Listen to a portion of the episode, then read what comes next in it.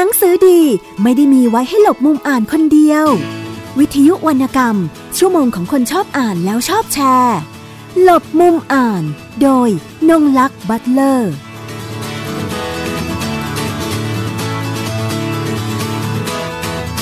สวัสดีค่ะ คุณผู้ฟังทุกท่านวันนี้กลับมาพบกับรายการหลบมุมอ่านของวิทยุไทย PBS นะคะ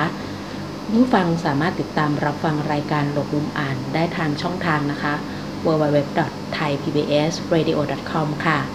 และดาวน์โหลดแอปพลิเคชันนะคะไทย PBS รับฟังได้ทางระบบ iOS แล้วก็ระบบ Android นะคะ วันนี้นะคะดิฉันก็ได้รับเกียรติจากทางศาสตราจารย์กิตติคุณนะคะ ถนอมนวลโอเจริญนะคะผู้ซึ่งเป็นอีกท่านหนึ่งที่ทำให้นักอ่านชาวไทยนะคะ ได้รู้จักกับงานของฟรันซ์คาฟคานะคะ ดิฉันได้รับจดหมายข่าวจากทางสถาบันเกอเต้กรุงเทพนะคะ เกี่ยวกับการเสวนาวรรณกรรมและพาที่คาฟคามินิพาที่นะคะ ซึ่งจะมีขึ้นในวันที่ 27 พฤษภาคม เวลา 17 นาฬิกาเอ่อ17.30 น เป็นต้นไปนะคะ เนื่องจากว่าในวันที่จัดงานดิฉันติดภารกิจส่วนตัวนะคะ ไม่สามารถไปร่วมงานได้ จึงได้วันนี้จึงได้เรียนเชิญนะคะ จะจะขอสัมภาษณ์ ทางอาจารย์ถนอมนวลโอเจริญผู้แปลงานหลายเล่มของคาฟค่านะคะมาร่วมพูดคุยในรายการของเรา ซึ่งตัวกิจกรรมของทางเกอเต้ที่จัดนั้นก็มีความน่าสนใจในในประเด็นที่ผู้แปลเป็นเป็นคนอีกช่วงวัยหนึ่ง แล้วก็ผู้ที่มาร่วมพูดคุยนะคะ ก็มีทั้งเป็นนักออกแบบปกหนังสือนะคะค่ะเล่มนี้นะคะใช่ค่ะก็เอ่อคิดว่าอาจจะคุยกับพวกแบบปกในภายหลังว่าได้รับ แรงบันดาลใจหรือว่าอืมอ่านงานของคาฟค่าแล้วตีความอย่างไรจนมากลายเป็นตัวรูปแบบปกของหนังสือ แล้วผู้ดำเนินรายการก็เป็นคนรุ่นใหม่ ซึ่งน่าสนใจนะคะทั้งสองท่าน ซึ่งในวันดังกล่าวเนี่ยคุณผู้ฟังท่านใดมีเวลานะคะก็ขอเรียนเชิญแวะไปที่สถาบันเกอเต้นะคะ ตั้งแต่ 17.30 น เป็นต้นไปก็จะได้ทราบรายละเอียดต่างๆ มากมายนะคะ ในงานนั้นได้ทราบจากทางอาจารย์ถนอมนวลว่าเป็นน้ำจิ้มไปก่อนนะคะ ปีนี้ใช่ค่ะยังจะมี ยังจะมีงานใหญ่ของเออเป็นคาฟคา festival นะคะ ซึ่งทางค่ะเกอเธ่จะจัดขึ้นมานะคะ และได้ทราบจากทางคุณนิกกี้นะคะว่าจะมีเอิ่มปกหนังสือบางเล่ม ซึ่งได้รับอนุญาตจากทางสำนักพิมพ์ แล้วก็ผู้ออกแบบนำมาจัดแสดงในงานนะคะจำนวนหนึ่งนะคะอาจจะไม่มากนะคะค่ะค่ะทีนี้เราก็มาเข้าเรื่องกันว่าอย่างหลายๆคนก็จะเป็นเสียงบ่นตลอดว่าวรรณกรรมเยอรมันอ่านยากค่ะ นะคะจะมีเสียงบ่นออกมาอย่างที่อาจารย์เคยปาฐกถานะคะเมื่อตอนเอ่อ90 ปีมรณกรรมฟันคาฟคาที่สถาบันเกอเต้เมื่อ 3 ปีที่แล้วนะคะอาจารย์ได้ได้ได้กล่าวตอนหนึ่งไว้ว่าในในไทยเนี่ยก็มีทั้งคนที่ชอบและไม่ชอบงานเขียนของเขาเลยค่ะทีนี้ในมุมมองของอาจารย์ในฐานะผู้แปลนะคะว่าอยากจะทราบนะคะว่าไอ้ไอ้ตรงไหนที่ชอบ ไม่ชอบเนี่ยคือคือตรงจุดไหนบ้างของคาฟค่าในในความที่คนอานจะชอบไม่ชอบค่ะ คือถ้าเรามองถึงลักษณะนิสัยของคนไทยส่วนใหญ่นะคะ ก็จะชอบงานที่บันเทิงเริงรมผ่อนคลายสมอง การอ่านหนังสือของเขาเนี่ยคงจะไม่ใช่ให้ต้องมาคบคิดปัญหาและที่งานของคาฟกาเนี่ยเป็นงานที่ เวลาอ่านแล้วเนี่ย เราจะรู้สึกหดหู่เศร้าหมอง ซึ่งไม่ตรงกับ mentality ของชาวไทยของคนไทยส่วนใหญ่ ซึ่งพออ่านครั้งแรกแล้ว เอ๊ะทำไมเป็นอย่างนี้สไตล์การเขียนก็อ่านอ่านไปมันชักมันออกจากโลกของความจริงไปสู่โลกของความฝัน และเป็นความฝันที่หดหู่หน้าหวาดกลัวเขาก็จะทิ้งเลยเขาจะไม่อ่านต่อเขาจะไม่หาความหมายที่ซ่อนอยู่ภายใต้ งานเขียนชิ้นนั้นๆ ดังนั้นเนี่ยงานเล่มแรกถ้าใครเจอที่ยากๆเนี่ยเขาก็จะไม่อ่านของกาฟกาอีกเลย เขาก็จะไม่ต่อ เขาจะไม่ค้นหาต่อไปว่า เอ๊ะทำไมถึงเขียนอย่างนี้ เขาต้องการอะไรต้องการสื่ออะไร นี่ค่ะคือทำให้คนไทยไม่ชอบ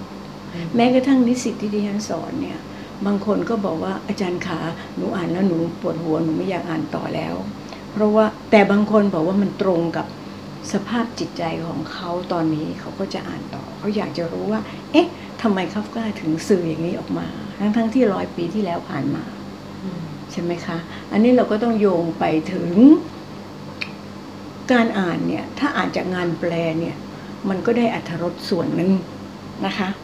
และยิ่งถ้าอ่านจากงานแปลจากอังกฤษ แล้วก็มาอ่านแปลของไทยที่แปลจากอังกฤษ มันก็อัธรสมันหายไปประมาณ 5บวก5ก็คือ10%นะคะค่ะแล้วนี่ฉันคิดว่าถ้าเป็นไปได้ถ้าใครอ่านภาษาเยอรมันได้ก็ควรจะอ่าน แต่ถ้าอ่านไม่ได้ก็ควรจะอ่านจากฉบับที่แปลจากเยอรมัน ไม่จำเป็นต้องเป็นดิฉันแปลคนอื่นแปลก็ได้นะคะ อันนี้คือตอบคำถามว่าทำไมถึงชอบและไม่ชอบค่ะ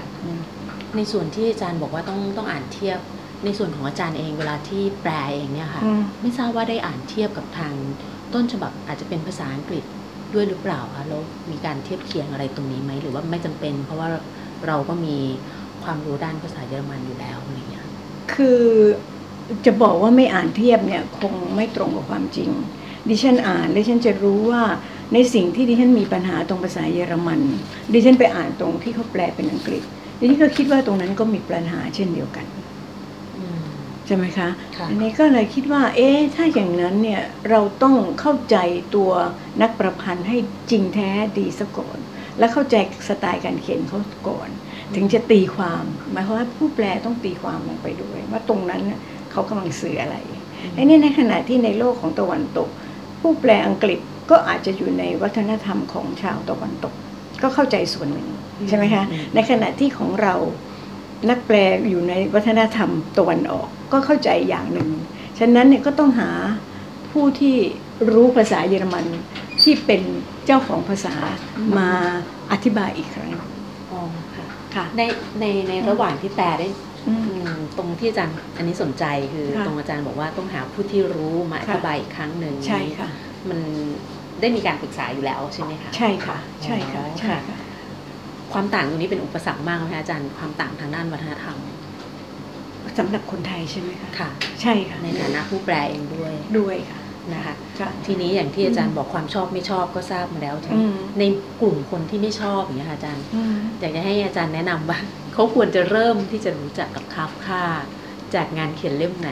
ส่วนตัวเอิ่มอืมผู้ดำเนินรายการเนี่ยอืมไปอ่านเล่ม Metamorphosis ก่อนค่ะก็ตอนนั้นก็ยังงงๆอ่านแล้วก็งงๆแต่ค่ะทีเนี้ยมาเจออีกเล่มก็คือจดหมายถึงพ่อค่ะที่อาจารย์ได้แปลออกมาค่ะ ก็เลยเข้าใจว่าอ๋อต้องเป็นต้องเล่มนี้ต้องมีอิทธิพลต่อเล่มนั้นแน่เลย ใช่ค่ะอืมคือจริงๆแล้วเนี่ยจดหมายถึงพ่อเนี่ยจะเป็นกุญแจ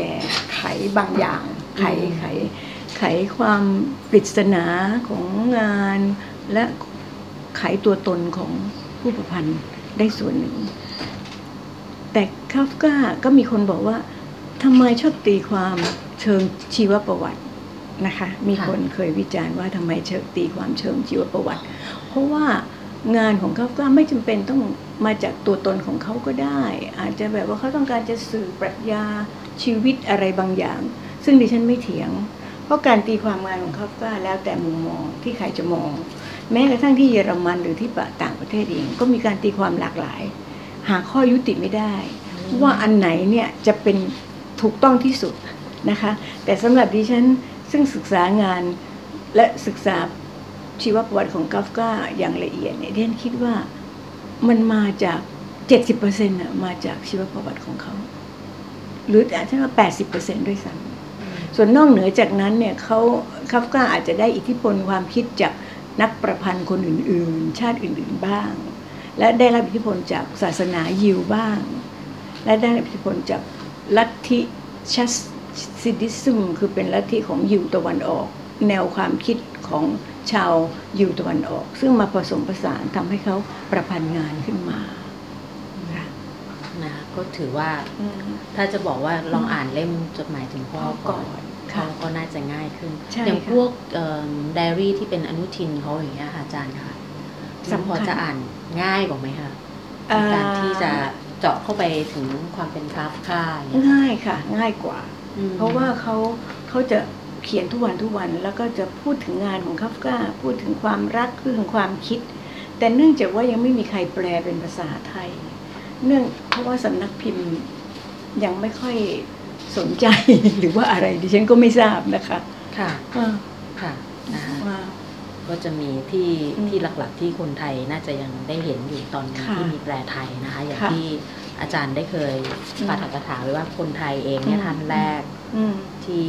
แปลเรื่องสั้นของคาฟคาคืออาจารย์สมหวังกนิษฐเสนนะคะใช่ค่ะ ต่อมาก็มีอาจารย์และนักแปลอีกหลายคนที่แปลงานเขียนของคาฟคาก็ที่อาจารย์อัมพาโอตระกูลนะคะอาจารย์ปาไม่ได้แปลนะคะโทษนะคะอาจารย์อัมพาไม่ได้แปลนะคะค่ะค่ะแล้วก็อาจารย์ถนอมมือโอเจริญนะคะค่ะคุณแดนอรันแสงทองค่ะคุณดนสิทธิ์บางคมบาง คุณค่ะดนพรพลโสภาวิจิตรค่ะคุณประสิทธิ์ตั้งมหาเสถิตกุลนะคะอืมก็ทีเนี้ยอืมก็จะมาต่อที่เล่มล่าสุดที่อาจารย์แปลเนี่ยค่ะโอ้เดี๋ยวต้องถามก่อนว่า ด้วยความที่มันยุ่งยากมีความยากในตัวงานของเขาเนี่ยค่ะอืมแต่ละครั้งอาจารย์ใช้เวลาแปลนานมากไหมคะนานค่ะ เพราะว่าอันที่หนึ่งต้องอ่านก่อนใช่ไหมคะพออ่านเสร็จแล้วนี่ก็ต้องมาบางตรงไหนที่เราอ่านคล่องๆเราก็แปลได้เลยแต่ตรงไหนที่เราอ่านแล้วมันมันมันมีปัญหาก็ต้องอ่านซ้ำอีกนะคะพอแล้วก็แปลก็ใช้เวลาน้อยมากนิดนึงแต่แปลเสร็จแล้วก็ต้องวางเอาไว้สักพักหนึ่งแล้วกลับมาอ่านใหม่ แล้วตรงไหนเนี่ยที่ฉันมีปัญหาก็คือตรงนั้นแหละที่ภาษาอังกฤษก็มีปัญหา เหมือนกันใช่ไหมใช่ไหมคะคะค่ะอันนั้นอ่าเป็นเหมือนกันไหมคะว่าในตัวของในฐานะนักแปลเองจะเหมือนกับคนอ่านว่า เวลาอ่านทวนแต่ละครั้งอืมมันจะเกิดความคิดใหม่ขึ้นมาในการตีความ อันนี้จะมีผลกับการแปลไหมคะ ก็มีบ้างแต่ของคาฟกาเนี่ย การตีความใหม่ไม่มี เพราะว่า แต่ละเรื่องของเขาเนี่ย มันไม่เหมือนกันฉะนั้นตีความใหม่คงจะออกไปนอกเหนือจากนั้นไม่ได้ นอกเสียจากว่าเราไปค้นพบหนังสือที่เขาเขียนวิจารณ์แนวอื่นแล้วก็มา ซึ่งดิฉันไม่ทำแบบนั้น เพราะว่ามันจะทำให้สับสน มันจะทำให้เรื่องซึ่งเราแปลไปสไตล์นี้ปั๊บแล้วไปตีความใหม่เนี่ย มันทำให้ไอ้ที่ผ่านมาและไอ้ที่กำลังจะดำเนินต่อไป มันยิ่งไม่เข้าใจใหญ่ มันไม่เข้ากัน อืมมันไม่เข้ากัน ค่ะนะคะเล่มล่าสุดก็คือ เรื่องของโจเซฟีนาใช่ไหมใช่ค่ะ เป็นเรื่องสั้นค่ะค่ะ แล้วก็อืมมีหลาย ๆ เรื่องสั้นรวมกันในนี้ใช่ไหมคะใช่ค่ะ ในตัวของเรื่องสั้นแต่ละเรื่องในนี้นี่ ตัวเวลาที่เขาเขียนนี่มันเป็นช่วงใกล้เคียงกันไหมคะอาจารย์อันนี้จะว่าเป็จะเลือกแตกต่างเรื่องที่เขาเออพิมพ์ก่อนที่ คือมันมีช่วงที่เขาพิมพ์ก่อนที่เขายังมีชีวิตอยู่กับพิมพ์หลังจากนั้น เรื่องสั้นที่นำมาแปลในชุดเนี้ยเป็นเรื่องสั้นในชุดแรกๆที่เขาอนุญาตให้พิมพ์เผยแพร่ได้ อืมอันนี้ถ้าเราเข้าใจประวัติของคาฟกาเราจะรู้ว่าเขาขอร้องให้เพื่อนของเขาที่ชื่อมักซ์ โบรดอะอืมทำลายให้หมด สิ่งที่เขายังไม่ได้พิมพ์เนี่ยในช่วงที่เขามีชีวิตอยู่ ให้ทำลายไมคะอาจารย์เพราะเขาบอกว่างานของเขาเนี่ยหนึ่งเขาคิดเอาเองว่างานยังไม่ดีพออันที่สองให้ค่ะมันเป็นชีวิตของเขาที่ปรากฏออกมาในแต่ละผลงานเขาไม่อยากให้เผยแพร่ออกไป เขาคือว่าอันนั้นเป็นเรื่องส่วนตัวหรือไงดิฉันไม่ทราบ แต่เขาคิดว่ามันเป็นงานที่ยังไม่สมบูรณ์ยังไม่ได้ดีพอทำลายให้หมด แต่คุณมาร์คสโปรที่เป็นเพื่อนเนี่ยอ่านแล้วบอกว่าเนี่ยเป็นวรรณกรรมชิ้นเยี่ยม ถึงแม้จะแต่ละเล่มเนี่ยมันแต่งไม่จบก็ตาม สังเกตดูนะคะวรรณกรรมวรรณนวนิยายเล่มใหญ่สามเล่มของเขาแต่งไม่จบทั้งสามเล่มอืมนะคะแต่มักซ์ โบรดเนี่ยมามีความมานะอุตสาหะมาเรียบเรียงใหม่มาจัด edit ใหม่ แล้วก็เอามาพิมพ์ ก็เลยคนก็เลยรู้จักงานของคาฟกาทั้งหมดถ้าถ้าไม่มีคนนี้นี่แย่ถ้าไม่มีคนนี้แต่ก็ผิดคำสัญญากับผู้ตาย เพราะว่าเขาต้องให้สัญญาว่าต้องไม่พิมพ์เผยแพร่อืมแต่อันนี้เอามาพิมพ์เผยแพร่อืมอืมพอเขาพูดอย่างนี้เนี่ยก็เลยไม่แน่ใจว่าเอ๊ะเขามีความตั้งใจที่จะเป็นนักเขียนอยู่แล้วหรือเปล่าหรือเขาแค่อยากจะเขียนของเขาเขาตั้งเป็นบันทึกเขาตั้งใจ แต่ไอ้อืมความที่เขาเป็นนักเขียนไม่ได้การยอมไม่ได้รับการยอมรับจากพ่อ และจากคนในครอบครัวเลยอืมันก็คล้ายๆ เหมือนกับเขาแอบซ่อนทำอะไร แล้วเขาก็คิดว่าไอ้การประพันธ์งานเนี่ยเป็นตัวตนของเขาเขาต้องการจะระบายสิ่งที่เขาขับแค้นใจที่เขามีปัญหากับครอบครัวมีปัญหากับเพื่อนร่วมเพื่อเอ่อรอบเป็นปัญหากับโลกในชมในของของชาวเช็กของชาวยิวที่อยู่ในกรุงกรุงปรากตอนนั้น แล้วก็ไม่พอใจกับระบบราชการของออสเตรียตอนนั้น ที่มันเหมือนอะไรก็ไม่รู้เป็นเขาวงกฏไปก็ไม่เจอเลยนะคะเขาก็ต้องการรวบรวมทั้งหมดเนี่ยลงไปในงาน เพราะเขาไม่รู้จะเอ็กซ์เพรสออกมาด้วยวิธีการไหนอืมอืมนี่ก็เลยเป็นเป็นตัวงานที่เขาออกมาค่ะอย่างในเล่มล่าสุดนี่จะมีทั้งหมดกี่เรื่องคะอาจารย์เล่มล่าสุดยังไม่ได้ซื้อเลยค่ะ อ๋อเนี่ยไม่ใช่ใช่ต้องไปยังยังไม่เห็นประแล้วมาณเอ่อถ้าน่าจะไม่ผิดหกเรื่องมั้งคะใช่ค่ะหกหกเรื่องเรื่องหค่ะกเรื่องนะคะ ค่ะแล้วในหกเรื่องเนี้ยอืมเอ่ออยากจะให้อาจารย์ลองหยิบขึ้นมาว่าเรื่องไหนมันมีความน่าสนใจอย่างไรบ้างเนี่ยค่ะ อย่าง คำพิพากษาเนี่ยก็จะได้ยินพูดถึงกันมานาน คำพิพากษาเป็นเรื่องสั้นที่แต่งในช่วงใกล้ ๆ กับเรื่อง Metamorphosis ก็เป็นเรื่องของเออถ้าจะถ้าจะพูดเรื่องสั้นเนี่ยมันพูดพูดเรื่องย่อเนี่ยมันพูดได้ยากก็จะแค่บอกว่า ลูกชายคนหนึ่งเนี่ยมีปัญหากับพ่อ ก็คือพ่อเนี่ยพ่อเนี่ยรู้จักกับเพื่อนของลูกชายคนนี้แต่ว่าไปอยู่ที่ปีเตอร์สเบุร์กแล้วลูกชายก็เขียนจดหมายจะส่งไปให้เพื่อน แต่พ่อก็เอามาให้พ่อดู พ่อก็บอกว่าเธอไม่มีเพื่อนหรอกที่ปีเตอร์สบุร์กสุดท้ายก็ก็เกิดอาการแบบว่า เอ๊ะพ่อซึ่งดูเหมือนกับอ่อนแอ แต่ทำไมตอนท้ายของเรื่องเนี่ยกลับกลายเป็นผู้มีอำนาจ สั่งออกมาว่า แกโกหก แกเป็นลูกที่ไม่ดี แกไปกระโดดน้ำตายซะอืมฉันตัดสินให้แกตาย ลูกก็ไปกระโดดน้ำตาย ที่สะพานเช็คที่ในกรุงปรากเนี่ยค่ะ ก็จบแบบงงๆ ทุกคนก็บอกทำไมพ่อถึงตัดสินให้ลูกไปตาย แล้วลูกทำไมไปตาย อันนี้ก็ต้องตีความต้องต้องต้องต้องไปอ่านประวัติของเขานะคะซึ่งพูดวันนี้ก็คงจะยืดยาวค่ะนะคะค่ะแล้วส่อวนย่างส่วนเรื่องที่งงที่สุดคือเรื่องค่ะหมอชนบท หมอชนบทเนี่ย แม้กระทั่งนักตีความเยอรมันก็ยังไม่หาข้อสรุปไม่ได้เพ ราะว่ามันอยู่ๆเหมือนกับว่าอะวันหนึ่งหมอได้หมอเนี่ยอยู่ที่ชาวบ้านนะนะหมอชาวบ้าน มีหน้าที่ต้องออกไปรักษาชาวบ้านก็ก็มีระฆังพอระฆังตีปั๊บหมอก็ต้องรีบออกไปพอจะออกไปปั๊บม้าที่ม้าที่เคยต้องเทียมเกวียนเนี่ยตายหมด อืมไม่มีมา ก็ให้คนใช้ที่เป็นผู้หญิงที่อยู่ในบ้าน ซึ่งอยู่มาหมอไม่เคยสนใจว่ายังมีคนใช้คนนี้อยู่ไอ้ปรากฏว่า ก็ไปขอยืมไข่ก็มีไข่ให้มาเลย อยู่ๆก็ก็มีในคอกคอกหมูนะที่ตัวเองมีอยู่อะกลับกลายเป็นว่ามีม้าอยู่ในคอกหมูมาจากไหนก็ไม่ทราบมีคนมีเด็กเทียมม้าอยู่บอกเอาม้านี่ไปอ่าหมอก็นั่งรถม้าไปก็ไปรักษา ในการเดินทางก็เหมือนกับความฝันเดินทางแป๊บเดียวทั้งที่ตอนเริ่มแรกบอกว่าห่างไกลมากบ้านคนคนไข้คนนี้ห่างขัดไกลเหลือเกิน แต่พอนั่งรถมาปั๊บปึ๊บเดียวถึงเลยอืม ก็คือการเขียนของกัฟกาเนี่ยมันเริ่มจากเหมือนกับเรียลิตี้คือความจริงปั๊บพออ่านไปมันออกไปสู่ความจริงยังไงก็ไม่รู้นะคะแต่เป็นเป็นการบรรยายปกติ แต่เราก็จะรู้สึกว่ามันอะไรอยู่ๆปุ๊บถึงแล้ว ถึงเสี้ยววินาทีแล้ว เสร็จแล้วก็ไปเจอคนไข้คนไข้ก็นอนรอความตายอยู่หมอก็ไปหา หมอก็บอกไปตรวจไม่เป็นไร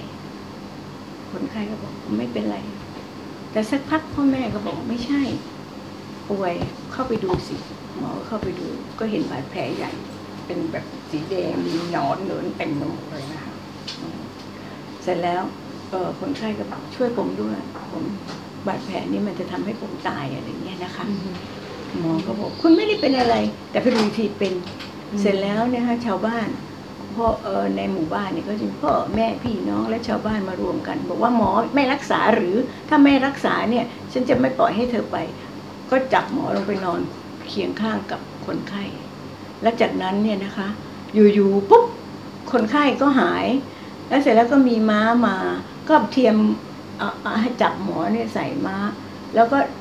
ปลดเสื้อผ้าปลดถอดเสื้อผ้าหมอทิ้ง แล้วม้าก็เดินกลับท่ามกลางหิมะอย่างเชื่องช้า จบ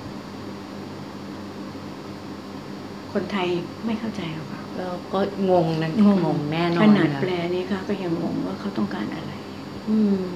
นะคะก็ยังตีความอยู่นี่ต้องอยากให้ไปอ่าน อาจารย์แล้วก็อยากจะรู้ว่าเข้าอาจารย์ใจไหมค่ะอืมอาจารย์รู้สึกว่าอึดอัดกับเขาไหมคะเวลาต้องต้องแปลงานเขาอย่างเงี้ยไม่อึดอัดแต่รู้สึกอยากจะตามความคิดเขา อืมคืออยากจะเป็นกัฟกาอยากจะดูว่าตอนนั้นที่เขาเขียนน่ะเขาคิดอะไรอยู่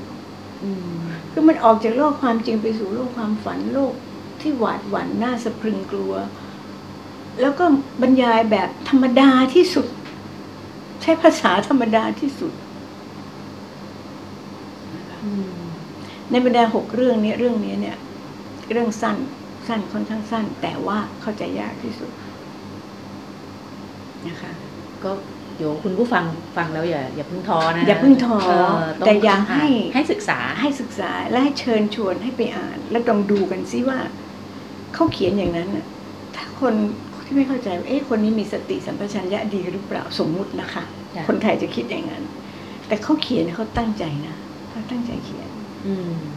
ทุกคำพูดที่เขาเลือกมาเขาตั้งใจ ไม่ใช่อยู่ๆแบบ ที่เขียนไปตามมันลอยๆลอ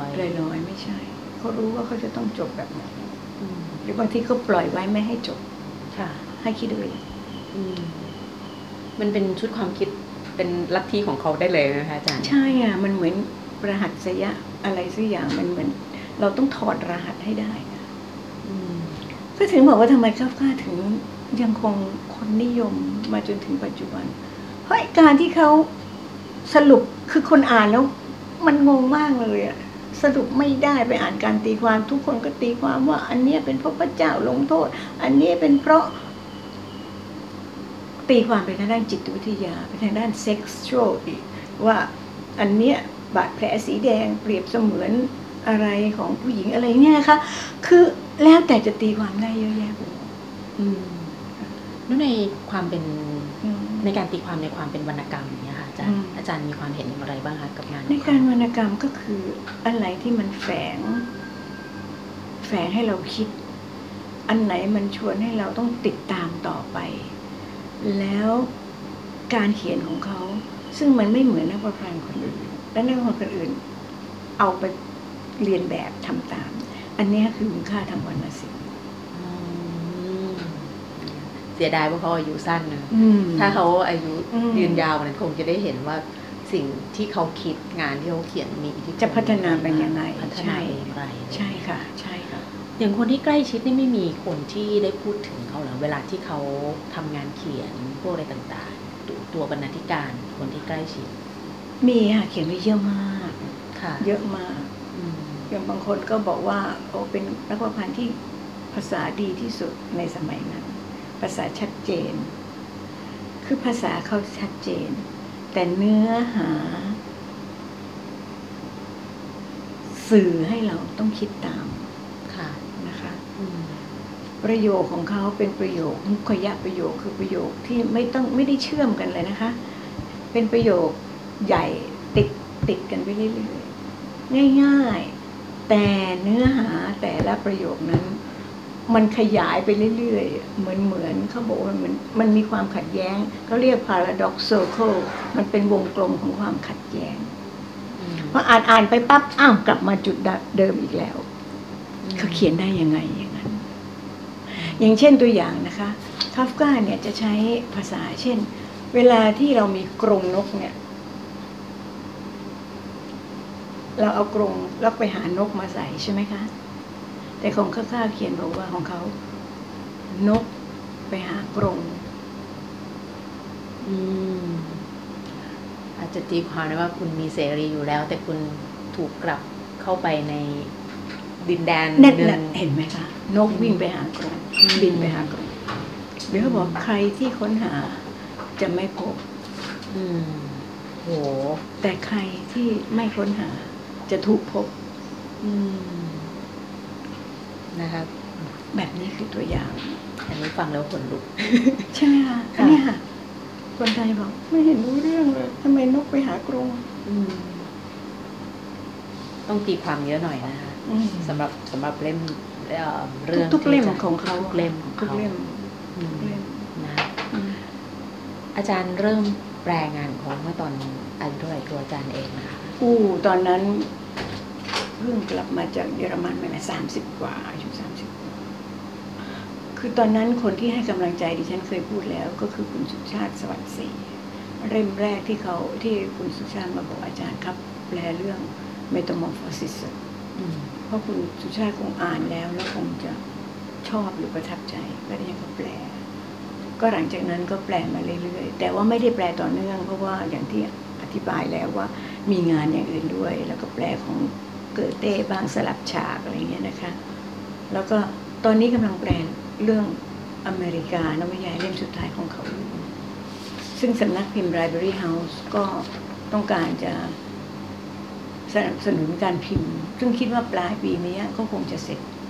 นะคะอืมก็ต้องรอชมค่ะให้รออ่านรอนะคะอ่านเพราะว่าเล่มนี้ก็ได้มีการพูดถึงในงานตอน 90 ปีมรณกรรมของคาใช่ฟค่ะคาด้วยนะคะเล่มนี้จะเป็นเล่มที่อ่านง่ายที่สุดของเขา แต่ก็แต่งไม่จบอีก แต่ไม่จบแต่งไม่จบความหนาสักประมาณสองร้อยกว่าหน้า 200 กว่าหน้านะคะค่ะแต่อาจารย์ยืนยันว่าอ่านง่ายนะคะอ่านง่ายกว่าเรื่องอื่นอืมความน่าสนใจของอเมริกานี่คืออะไรอะคะก็คือน่าสนใจตรงที่ว่าคาฟกาไม่เคยไปอเมริกา แต่คาฟกาบรรยายฉากบรรยายทุกอย่างเหมือนกับตัวเองเคยไป สมัยนู้นยังไม่มี Google ให้เราได้ใช้นะคะในไม่การมีหาไม่มีแต่ภาพก็ข้อมูล แต่คาฟกาก็มีการค้นหาข้อมูลจากนักเขียนคนอื่นๆ จากสารคดีจากหนังสืออย่างอื่นนะคะ แต่ตัวเอกเนี่ยก็คือเป็นเด็กที่ก็คือเหมือนกันก็คือถูกเหมือนกับถูกชะตากรรมทำให้ตัวเองต้องไปเจอกับทวีปใหม่ ในเรื่องนวนิยายสามเรื่องของเขาเนี่ย ตัวเอกเนี่ยอย่างเช่นเรื่องคดีความที่อาจารย์รวงพรแปลอยู่ๆเช้าวันหนึ่งตัวเอกก็ถูกตั้งข้อหาว่าไปฆ่าคนตายหรือไปทำอะไร ก็ไม่รู้ ถูกจับไป แล้วตอนท้ายก็ถูกแทงตายข้างถนน ส่วนเรื่องปราสาทก็คือช่างรังวัดคนหนึ่งได้รับการติดต่อให้ไปที่ปราสาทแห่งหนึ่งไปถึงก็ไม่เจอคนที่ผู้มีอำนาจสูงสุดทีตามหาเท่าไหร่ก็ไม่เจอ ก็ จบลงแบบไม่ได้เจออะไร พยายามหาแล้วก็ไม่เจอเขาจะอันนี้ชอบปล่อยให้เราเคว้งคว้างใช่นค่ะมันไม่จบ อันนี้ก็ขอดูเรื่องอเมริกาเลยกัน ขอให้ผู้ฟังได้ติดตามแล้วกันนะคะว่าอ่านง่ายหน่อยนึงอาจจะเป็นจุดเริ่มต้นของการที่ย้อนกลับมาอ่านงานเรื่องอื่นของคาฟกาไหมหรือควรจะไปอ่าน Metamorphosis หรือที่ดีที่สุดคืออ่านจดหมายถึงพ่อแต่น่าเสียดายจดหมายถึงพ่อขาดตลาดไปนานแล้วค่ะ มีมีคนได้มาเมื่อได้มาโดยโดยบังเอิญด้วยค่ะที่ค่ะที่ค่ะขาดตลาดอืมนะคะแต่แต่จดหมายถึงพ่อมันเล่มไม่หนา เล่มไม่หนา ก็คือพอเปิดมาเราก็เหมือนได้อ่านเรื่องราวของคนคนหนึ่งที่เขาเขียนถึงพ่อเขาค่ะอันนี้ในในเบื้องต้นที่อืมอ่านโดยยังไม่ต้องตีความอะไรนะคะ ค่ะ อืมพอเราอ่านไปเรื่อยๆแล้วถ้าใครเคยอ่านงานของคาฟค่ามาก่อนก็จะค่ะจะพอเดากลิ่นออกได้ว่า เอ๊ะนี่มันพาเราไปสู่ ร่องรอยของเรื่องอื่นๆ ได้ด้วยในเล่มของจดหมายถึงพ่อนะค่ะค่ะแล้วอย่างในในในเรื่องอเมริกาเองเนี่ยค่ะอาจารย์ตัวอาจารย์อ่านแล้วประทับใจอะไร คือตอนนี้แปลไปได้ครึ่งเรื่อง ก็ประทับใจอะไรประทับใจตรงที่ว่า เอ๊ะแต่ละเรื่องเนี่ย ดูเหมือนตัวเอกเนี่ย เป็นคนดีใช่แต่ทำไมโดนคนรอบข้างเอาเปรียบ เช่นก็ไปเจอสองคนชายสองคนชายเร่ร่อน ก็หลอกเอาเงินไปเอาของของเข้าไปหมด แต่ตัวเราตัวเอกก็ยังยิดยังดีกับสองคนนี้อะไรเงี้ยนะคะ คือมันเรื่องมันมันไม่น่าเป็นตามความจริงเราคิดมันเป็นไปไม่ได้ ยิ่งคนในยุคนี้เนี่ยก็ต้องระแวงซึ่งกันและกันก่อนยิ่งคนเป็นชายเร่ร่อนหรืออะไรมาก็ต้องระแวง แต่นี้เนี่ยดิฉันยังไม่บอกตอนจบ เพราะได้ว่าอยากจะให้ผู้ฟังค่ะเชิญชวนติดตามผู้ฟังติดตามพออาจารย์เอ่ยเมื่อสักครู่เนี่ยค่ะค่ะเลยนึกไปถึงความเป็นมนุษย์ในในในสิ่งที่ที่คาฟค่ามีอืมตัวนี้เขาต้องการอยากจะสื่อด้วยไหมคะความเป็นมนุษย์เขาเขารู้สึกว่าเขาเนี่ย เกิดมาเนี่ยมีความผิด เขาชอบพูดเรื่องความผิดประเด็นเรื่องความผิดแล้วก็การลงโทษก็ไม่รู้ความผิดจากอะไรด้วยความผิดที่มองไม่เห็น แล้วเขาก็คิดว่าพระเจ้าเนี่ย มีจริงหรือเปล่าเนาะทำไมพระเจ้าไม่ช่วยเขาทำไมเขาถึงถูกแบบถูกคือคล้ายอยู่ในชะตากรรมแบบนี้ แต่ถ้าเรามองจากของเราเรามองจากข้างนอกเราจะเห็นว่า เขาเนี่ยเพอร์เฟกทุกอย่างครอบครัว พ่อแม่ดูแลดีฐานะดี แต่เขาไม่ไม่ได้เป็นตามใจของพ่อทางนั้น มันก็เลยถูกกดดัน แล้วเขาชอบเขียนงานงานของเขาจะมีตัวละครที่เป็นสัตว์เยอะมากอันนี้คือสัญญาที่เขาต้องการอยากจะสื่อได้ไหมคะเป็นเช่นเช่น ตัวละครเขาก็จะมีไอ้แมลงอ่ากลายเป็นแมลงก็ไม่รู้แมลงอะไร บอกไม่ถูกแมลงสาบหรือแมลงอะไร เดี๋ยวก็เล็กเดี๋ยวก็ใหญ่นะคะอืม เสร็จแล้วก็จะมีเป็นตัวหนูเพราะเป็นตัวหนูอย่างเช่นโจเซฟีน่าใช่ไหมคะประชากรหนูแล้วก็มีแมวอืมมีหนู หนูอืมหนูบ้านนะคะ แล้วก็มีหนูริง หมูริง มีสุนัขอืมมีอีแรง คือสารพัดสัตว์ แต่สัตว์พวกเนี้ยไม่ใช่เหมือนสัตว์ในนิทานอิศกสัตว์นะหรือ สัตว์ในของวอลดิสนีย์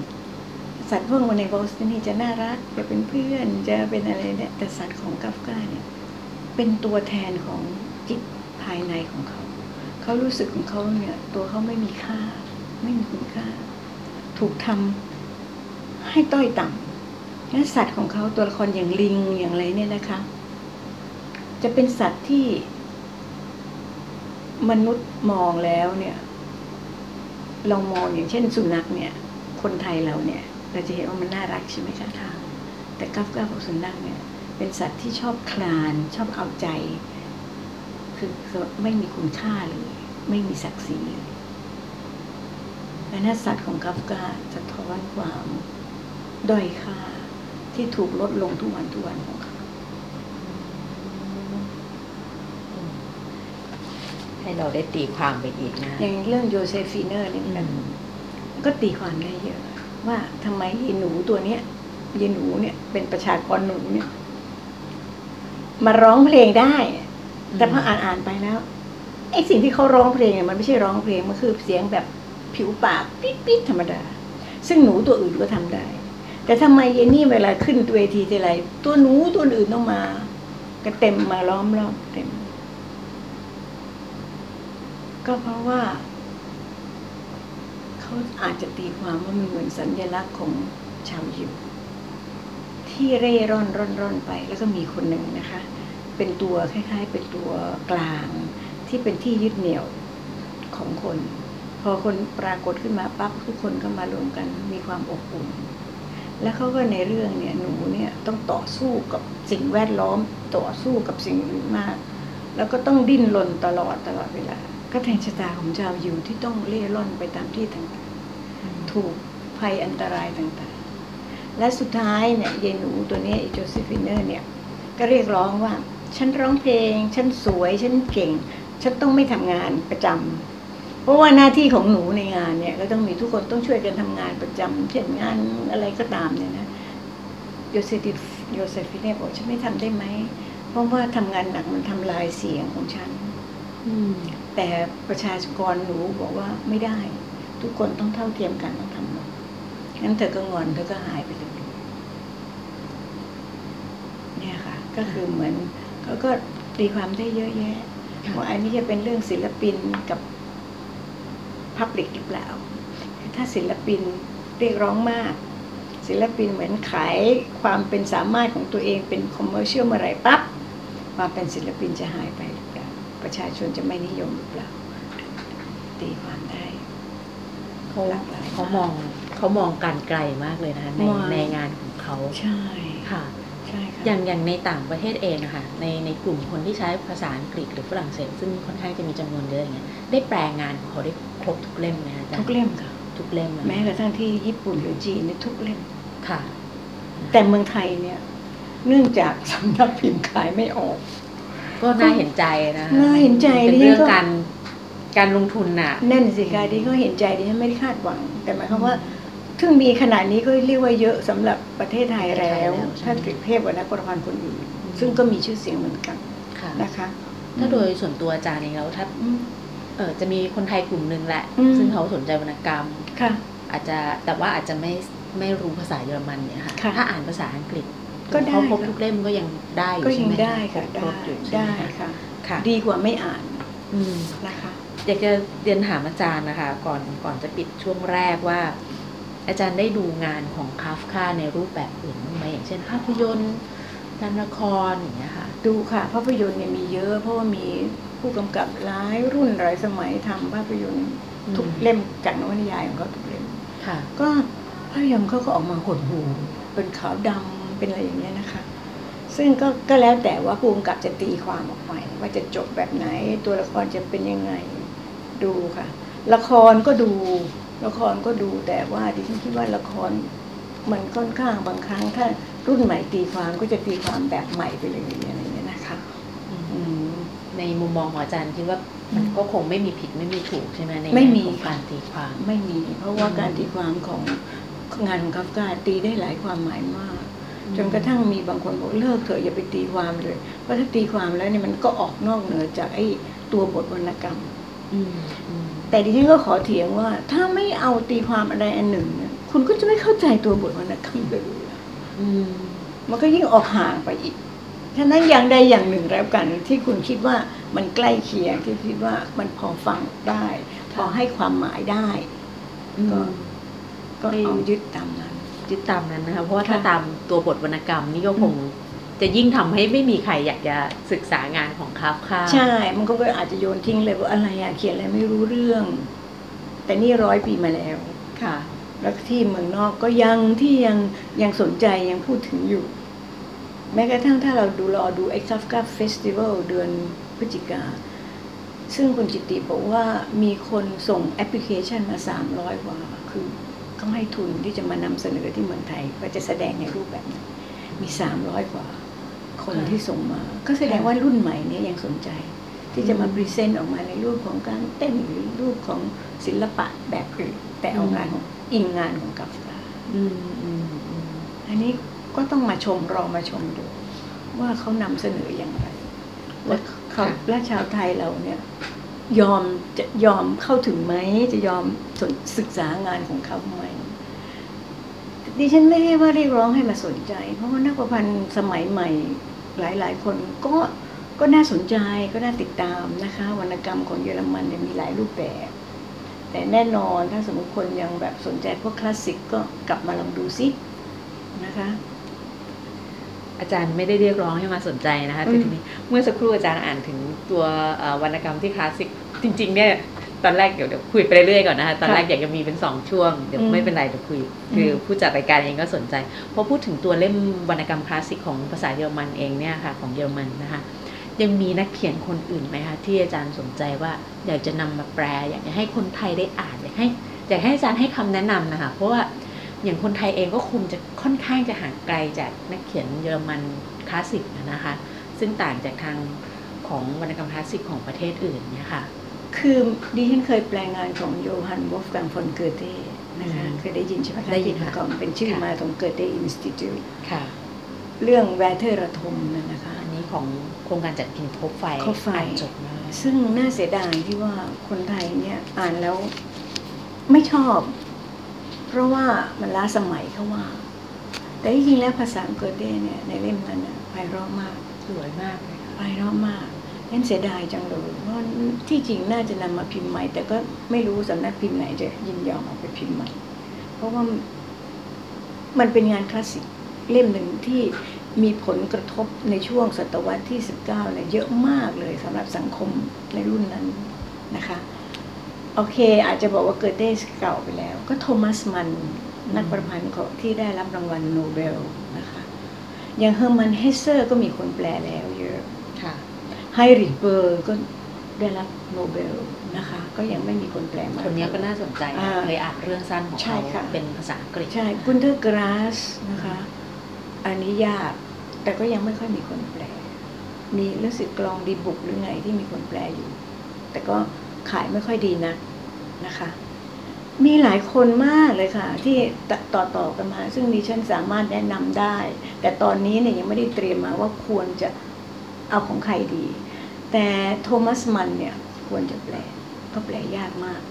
นะคะ แปลยากมากเลยคือนักประพันธ์ของเยอรมันเนี่ยไม่ทราบเป็นอะไร เขียนเข้าใจยากจริง ๆ ภาษาก็ยากอืมมันมันมันเป็นได้รับอิทธิพลอะไรหรือเปล่าคะคือคราวนี้เขาจะเขาจะคิดว่าวรรณกรรมเนี่ย ต้องให้อะไร ไม่ใช่ให้หมายความว่า ต้องนำเสนอสิ่งที่ไม่ชวนคิดก็ชวนให้ ให้ดูเป็นแบบอย่าง หรือเป็นแนวคิดทางการเมืองผสมปรัชญาปรัชญาค่ะเพราะนักประพันธ์เยอรมันเนี่ย ชอบอ่านงานเชิงปรัชญาอืมไม่ว่าจะของนิเช่โชเปนฮาวเวอร์หรือคันต์อิม n น l ลคันต์หรืออะไรก็ตามนะคะอันนี้ไอ้บันเทิงเริงรมย์จริงๆเนี่ยส่วนใหญ่ไม่เป็นคลาสสิก มีไม่ใช่ไม่มีนะคะ ค่ะ ไอ้ที่แบบว่า โอ้ที่ชาวบ้านอ่านชอบอะมี แต่การแปลเช่นนั้น มันก็สำหรับดิฉัน ดิฉันว่าอะไรที่มันชัดเจนเกินไป อะไรที่มันรู้อยู่แล้วว่ามันจะจบยังไง หรือจบแบบ happy ending สำหรับดิฉันเนี่ยมันมันไม่น่าชวนติดตาม มันเหมือนเราเห็นอยู่บนพื้นผิว แต่ภายใต้นั้นเราไม่เห็นอะไร จะชอบอะไรที่แบบว่าภายใต้นั้นนะ between the lines นั่นน่ะเขาต้องการสื่ออะไรอืมอันนั้นถึงเรียกว่าคลาสสิกค่ะแต่มีคนบอกคลาสสิกเขาอยู่ขึ้นบนหิ้งใช่ไหมอืม ก็อาจจะใช่ เพราะคนอ่าน ไม่ค่อย ไม่ค่อยเข้าใจไงคะอืมนะคะแล้วอย่างตัวงานวรรณกรรมปัจจุบันพวกร่วมสมัยนะปัจจุบันนี้อาจารย์ได้อ่านบ้างหรือเปล่าคะ ได้อ่านแต่ว่าไม่ได้ศึกษาละเอียดมากนะเพราะว่ามีเยอะคือรุ่นใหม่ ๆ นี่มีออกมาเยอะ แล้วก็เป็นแนวอาชญานิยายก็มีเยอะคริมิน a ลเนี่ยนะคะก็กำลังดังก็มีเยอะนะคะ แล้วส่วนใหญ่ก็อย่างนักเขียนรุ่นใหม่ก็จะพูดถึงเรื่องนักเขียนปัจจุบันนี่คุณต้องเข้าใจว่า ไม่ใช่เยอรมันแท้ก็มีก็เออไม่จะเรียกว่าอย่างนั้นก็ไม่ถูก คือเป็นชาติอื่นอย่างเช่น อิรักหรือตุรกีที่มาเกิดที่เยอรมัน แล้วก็ถือว่าเป็นนักเขียนได้เขียนได้เก่งก็เป็นนักประพันธ์เยอรมัน แต่เขาก็มี มีรากเหง้าแก่นแก่นมาจากประเทศของเขาหรือศาสนาของเขา มันก็จะมีเรื่องชายขอบเยอะนะคะ ที่จริงถ้าเราจะมองว่าคาฟกาก็เป็นชายขอบเหมือนกันนะ ใช่ค่ะใช่ไหมคะเขาเป็นเขาเป็นคนเช็คเป็นคนยิวอยู่อยู่ในสังคมเช็กเช็ค แต่ว่าต้องเรียนเยอรมัน ต้องเรียนภาษาเยอรมันเป็นภาษาแม่ ต้องเขียนเป็นภาษาเยอรมัน อันเนี้ยค่ะร้อยปีที่แล้วก็สังคมเหมือนกับคนที่อยู่นอกนอกสังนอกของสังคมเป็นคนนอก ก็เหมือนกับปัจจุบันก็มีคนนอกในสังคม เยอรมันเยอะด้วยความทับซ้อนหลาย ๆ อย่างของเขานี่เองละมั้งนะที่ทำให้ซับซ้อนมากเลย งานของเขาซับซ้อนแล้วต้องซับซ้อนต้องต้องตีความอย่างยิ่ง ใช่ค่ะนะคะเออต้องคนที่ชอบแนวนี้ถึงจะชอบ อืมนะคะค่ะอืมอาจารย์มองว่าโดยอืมในอนาคตเลยอันนี้ให้มองไกลนิดหนึ่งนะคะไม่อยู่กับปัจจุบันว่าค่ะมรดกทางวรรณกรรมของคาวค่าเนี่ย จะยังคงอยู่จะยัง ถูกสืบสารต่อไปอย่างนี้เรื่อยๆไหมโดยโดยอย่างที่อาจารย์เอ่ยนะคะ ว่าอืมมันมีความเป็นคลาสสิกอยู่แล้วอะไรอย่างค่ะเงี้ยค่ะค่ะดิฉันก็ไม่แน่ใจ เพราะขณะฉันเคยคุยกับอาจารย์เยอรมันด้วยกัน สมมุติว่าถ้าสมมุติเราจะมาค้นคว้าเรื่องกาฟกากันอีกเขาบอกมันไม่มีอะไรคนแล้ว ทุกอย่างทุกอนูเนี่ยถูกค้นคว้าไปหมดแล้ว เธอจะพูดถึงอะไรได้ต่อละอืมใช่ไหมคะ อันนี้ก็คือหมายความว่าอาจจะไม่มีใครสนใจแล้วก็ได้ แต่สำหรับดิฉันเนี่ย ถ้าตราบใดที่งานยังตีความไม่ชัดเจนเนี่ยสำหรับดิฉันเนี่ยก็คงยังต้องมีคนมาคิดแนวอื่นมาตีความอีก ก็ได้ดิฉันไม่ไม่ไม่ฟันธงลงไปว่า มันจะต้องอยู่ต่อไป หรือคนจะลืมค่ะแต่อย่างก็อย่างเกอเต้เนี่ยคนลืมไปแล้ว บางคนนิสิตเนี่ยบางทีไม่เคยอ่านไม่เคยสัมผัสเลยซึ่งดิฉันก็ได้แต่เสียใจว่าคนรุ่นรุ่นเก่าเนี่ยมันมีความไพเราะภาษาที่ไพเราะงานที่แสดงมุมมองต่างๆทางด้านปรัชญาด้านการดำเนินชีวิตอะไรเงี้ยค่ะเด็กสมัยนี้อาจจะบอกมันเชยไปแล้วอืมไม่ว่องไวช้า การเขียนงานช้าบรรยายช้า ไม่ทันกับสมัยถ้า ในกรณีอย่างนี้นี่เราจะทำทำอย่างไรให้เขา มีความรู้สึกว่า มันมีความน่าสนใจนะ คุณควรจะกลับไปอ่านตัวงานคลาสสิกบ้างอย่างเงี้ยอาจารย์คะคือดิฉันคิดว่าสมัยนี้เป็นสมัยที่เด็กเนี่ยมองเรื่องการทำมาหากินเนี่ย เป็นเรื่องใหญ่เออดิฉันไม่ว่าเขาหรอกเพราะสมัยนี้มันเป็นสมัยของการแข่งขันสูง การที่จะให้เด็กมาเรียนวรรณกรรม คลาสสิกเขาจะถามว่าเรียนไปทำไมได้อะไร อันนี้คือประเด็นแรกในแนวโน้มของการศึกษาในมหาวิทยาลัยเนี่ยดีก็น่าเสียดายที่ว่าวิชาวรรณคดีเนี่ย ก็ไม่ได้รับความสนใจเท่าที่ควร ถ้าคอร์สวรรณคดีเปิด เด็กก็จะบอกไม่ลง เด็กเด็กอยากจะไปลงเรียนเขียนพูดอ่านอะไรที่ใช้ภาษามากกว่า ซึ่งดิฉันก็ไม่สามารถจะบอกกับเขาได้ว่าภาษาที่อยู่ในวรรณคดีก็คือภาษาที่คุณจะต้องเรียนเหมือนกัน คุณจะได้เรียนวิธีคิด ดูเรียนการแก้ปัญหาผ่านวรรณกรรมได้ แต่มันก็ยากนะคะ ที่จะไปเรียกร้องว่าเธอมาเรียนนะ ถ้าเขาไม่สนใจ เพราะเขาบอกว่าไม่มีความสำคัญในชีวิตประจำวันไปใช้ไม่ได้ แต่เขาเข้าใจผิด การเข้าใจมนุษย์เนี่ยสำคัญที่สุดในการทำงาน คุณทำกับใครคุณทำกับมนุษย์ใช่ไหมคะยกเว้นคุณไปอยู่กับเครื่องจักรอันนั้นก็ไม่ได้เรียกร้องให้คุณต้องไปเข้าใจเครื่องจักรคุณก็เข้าใจวิธีการใช้เครื่องจักรแต่จริง ๆ แล้วมนุษย์ที่อยู่ด้วยกันทุกวันคุณไม่เข้าใจอ่านวรรณคดีจะเข้าใจมนุษย์ อักษรศาสตร์คือการสอนเพื่อให้เข้าใจมนุษย์ค่ะนะคะอืมก็ก็คงต้องดูพวก มันสามารถที่จะเป็นเป็นวิชาเลือกให้เด็กมาเรียน คือให้เขามองในความเป็นสุนทรีย์อะไรอย่างเงี้ยเรื่องน่ะได้สิคะก็ไม่เลือกอืมแต่บังคับก็ไม่ได้ เพราะว่ามันไม่ใช่วิชาที่จะต้องบังคับนะคะอืมแต่ก็ก็ได้เนื่องจากเป็นคนรุ่นเก่าก็เสียดายมาก เพราะว่ารุ่นดิฉันเนี่ยอาจารย์ก็ให้เยอะให้เรียนวรรณคดีให้เรียนอะไรเยอะซึ่งก็ขอบคุณอาจารย์รุ่นเก่าๆ ที่ทำให้เราได้เห็นอะไร เพราะการอ่านงานของชาติอื่นเนี่ยมุมมองโลกทัศน์เราจะกว้างออกไปอีกนะคะดิฉันไม่ได้บอกว่าต้องอ่านเฉพาะของตะวันตก ตะวันออกคุณก็ควรจะต้องอ่าน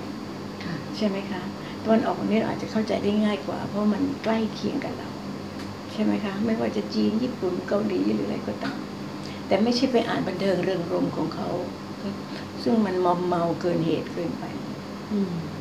และภาพที่เห็นดิฉันก็คิดว่า ภาพที่เขานำเสนอ มันก็เป็นภาพมายาอืมมีเรื่องสั้นเรื่องหนึ่งของกัฟกาพอนึกถึงเรื่องภาพมายาได้ เป็นเป็นเรื่องสั้นแค่สองสองเออเขาเรียกสองพารากราฟพารากราฟแรกก็บรรยายว่าในโรงละครเนี่ยก็จะมีไอ้เวทีที่เคยดูไหมคะ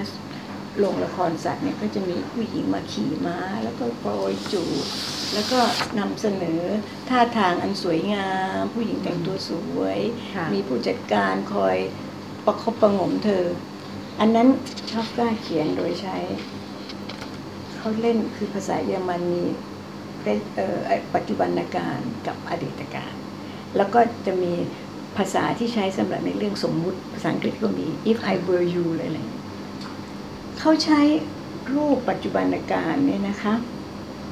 สำหรับภาพที่เมื่อกี้ดิฉันบอก ส่วนพารากราฟที่สองเขาบอกว่า แต่ถ้าผู้หญิงคนนั้น หน้าตาสุดโทรมแต่งกายไม่ดี เพราะถูกใช้งานอย่างหนัก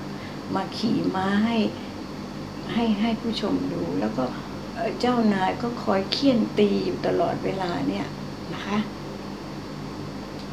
แล้วก็จบด้วยว่าคนดูก็ร้องไห้ในภาพนั้นถ้าเขาใช้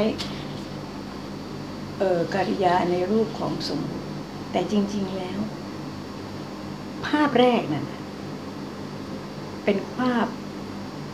มายา ภาพที่สองเป็นภาพความจริงแต่เขาเล่น คุณคิดไหมพวกจริง ๆ แล้วที่เราดู นั่นคือภาพมายาในความเป็นจริง ผู้หญิงแต่งตัวสวยเหมือนก็ออกมาแสดงละครหรืออะไรนะจริงๆเนี่ยเบื้องหลังเนี่ยถูก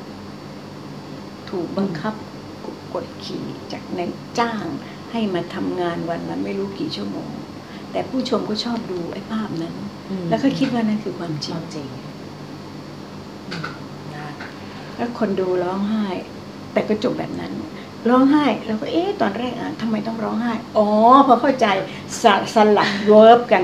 สลับปัจจุบันการกับเรื่องกับสมมุติจริงๆเนี่ยจะเข้าใจเลยว่า เบื้องหลังแล้วนะใช่เขาถูกกดขี่ข่มเหงแต่ต้องออกมาทำงานทำงานทำนี่แหละค่ะคือความทับซ้อนหลาย ๆ ชั้นซับในซ้อนงานของคาฟคาใช่นะคะใช่แล้วก็ทำให้เราเห็น ความเป็นมนุษย์ ใช่วันค่ะนี้เนี่ยต้องแล้วถูกกดขี่ข่มเหงก็ต้องออกมาอืมนะคะ วันนี้นี่อืมนอกจากอาจารย์จะมาให้ภาพของความเป็นคาฟคาฟรันซ์คาฟคาแล้วยังให้ภาพของความสำคัญของการอ่านวรรณกรรมคลาสสิกด้วยนะคะใช่ค่ะไม่เฉพาะแต่ของทางเออของตะวันตกอย่างเดียว ตะวันออกเราก็ควรจะอ่านนะชาติไหนก็เพื่อเหมือนกันค่ะ เพื่อเข้าใจความเป็นมนุษย์ตรงนี้นะคะ ใช่ค่ะโอ้ นี่นี่แค่การสัมภาษณ์ก็รู้สึกเหนื่อยนะคะ เพราะว่าเออเวลาคุยก็ต้องพยายามนึกภาพตามแบบที่ใช่อาจารย์ค่ะพยายามจะอธิบายงานคลี่คลายงานของค่ะคาฟค่าให้พวกค่ะเราได้ทราบกันนะนะคะค่ะก็ก็อย่างไรเสียก็ก็อย่าอย่าเพิ่งบล็อกตัวเองอะนะคะ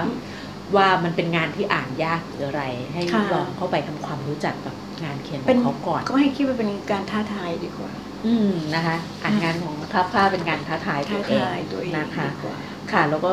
เดี๋ยวขอขอย้ำกับทางคุณผู้ฟังอีกนิดนึงอะนะคะ วันที่ 27 พฤษภาคมนี้นะคะ เวลาตั้งแต่ 17 นาฬิกา 30 นาทีเป็นต้นไปก็ไปได้ที่สถาบันเกิดเท่นะคะฟรีที่นะคะซอยสาทรหนึ่งนะคะ ไม่มีค่าใช้จ่ายไม่มีค่าใช้นะคะจ่ายนะคะ ก็จะมี 18 นาฬิกาก็จะเริ่มพูดคุยกับศาสตราจารย์กิติคุณถนอมนวลโอเจริญนะคะ แล้วก็มีค่ะคุณมานิกาส่งเสริม และคุณจิรเดชโอภาสพันธ์วงศ์นะคะค่ะ เป็นผู้ดำเนินรายการ ทีเนี้ยใครมีคำถามอยากจะไปท้าทายตัวเองเรื่องคาฟค่ามากน้อยแค่ไหน คิดว่าจริงๆแล้วในในไทยก็มีแฟนคาฟค่าค่อนข้างเยอะนะคะเพราะเขาก็คงจะเรื่องความท้าทายตัวเองด้วย แล้วก็ค่ะเรื่องคุณค่าในวรรณกรรมที่เขาได้สร้างเอาไว้ด้วย ซึ่งก็คงจะมีผู้ไปร่วมงานจำนวนมากทีเดียวนะคะค่ะรวมถึงนักศึกษาที่สนใจเรื่องวรรณกรรมนะคะค่ะใครสนใจก็ไปในวันนั้นนะคะ แล้วก็ ไปสอบถามอาจารย์เพิ่มเติมได้ยินดีเลยค่ะค่ะอยากจะไม่ฟังความเห็นของเด็กรุ่นใหม่ด้วยว่าเขาคิดอย่างไรค่ะ ไปไขข้อข้องใจกันได้นะคะค่ะกับงานนี้นะคะ ก็ค่ะคงหลักๆ ก็คงจะพูดถึงเล่มเล่มเล่มล่าสุดล่าสุดนี้นะคะ ก็ค่ะคือโยเซฟิเนอร์นักร้องสาวหรือประชากรหนูและเรื่องสั้นคัดสรรอื่นๆ ของฟรันซ์คาฟคานะคะค่ะแปลจากภาษาเยอรมันโดย ศาสตราจารย์กิตติคุณถนอมนวลโอเจริญนะคะสำนักค่ะพิมพ์ Library House นะคะค่ะอันนี้ดิฉันนงรักปันเลอร์ผู้ดำเนินรายการหลบมุมอ่านต้องขอขอบพระคุณทางท่านอาจารย์ถนอมนวลโอเจริญไว้ณโอกาสนี้นะคะ ที่ได้ให้โอกาสได้มาร่วมพูดคุยแล้วขอบคุณเนื้อหาดีๆ ที่ส่งต่อไปยังผู้ฟังของเราในวันนี้นะคะ ตอนแรกว่าจะทำเป็นสองช่วงค่ะ ไม่ทันอีกแล้วเพราะว่าคุยก็จะคุยเพลินอย่างนี้ นะคะค่ะก็คิดว่าเป็นช่วงเดียวยาวไปเลย ก็ต้องไว้พบกันใหม่ในโอกาสหน้าก่อนจะจากกันไปก็อย่าลืมนะคะ ติดตามรับฟังเราได้ทาง www.thaipbsradio.com ค่ะ แล้วก็ดาวน์โหลดแอปพลิเคชัน Thai PBS ค่ะ วันนี้ดิฉันนงรักบัลเลอร์ และศาสตราจารย์กิติคุณถนอมนวลโอเจริญต้องขอลาคุณผู้ฟังไปก่อนนะคะ ไว้พบกันใหม่ในสัปดาห์หน้า สวัสดีค่ะ สวัสดีค่ะ หนังสือดีไม่ได้มีไว้ให้หลบมุมอ่านคนเดียว วิทยุวรรณกรรม ชั่วโมงของคนชอบอ่านแล้วชอบแชร์ หลบมุมอ่าน โดยนงลักษ์บัตเลอร์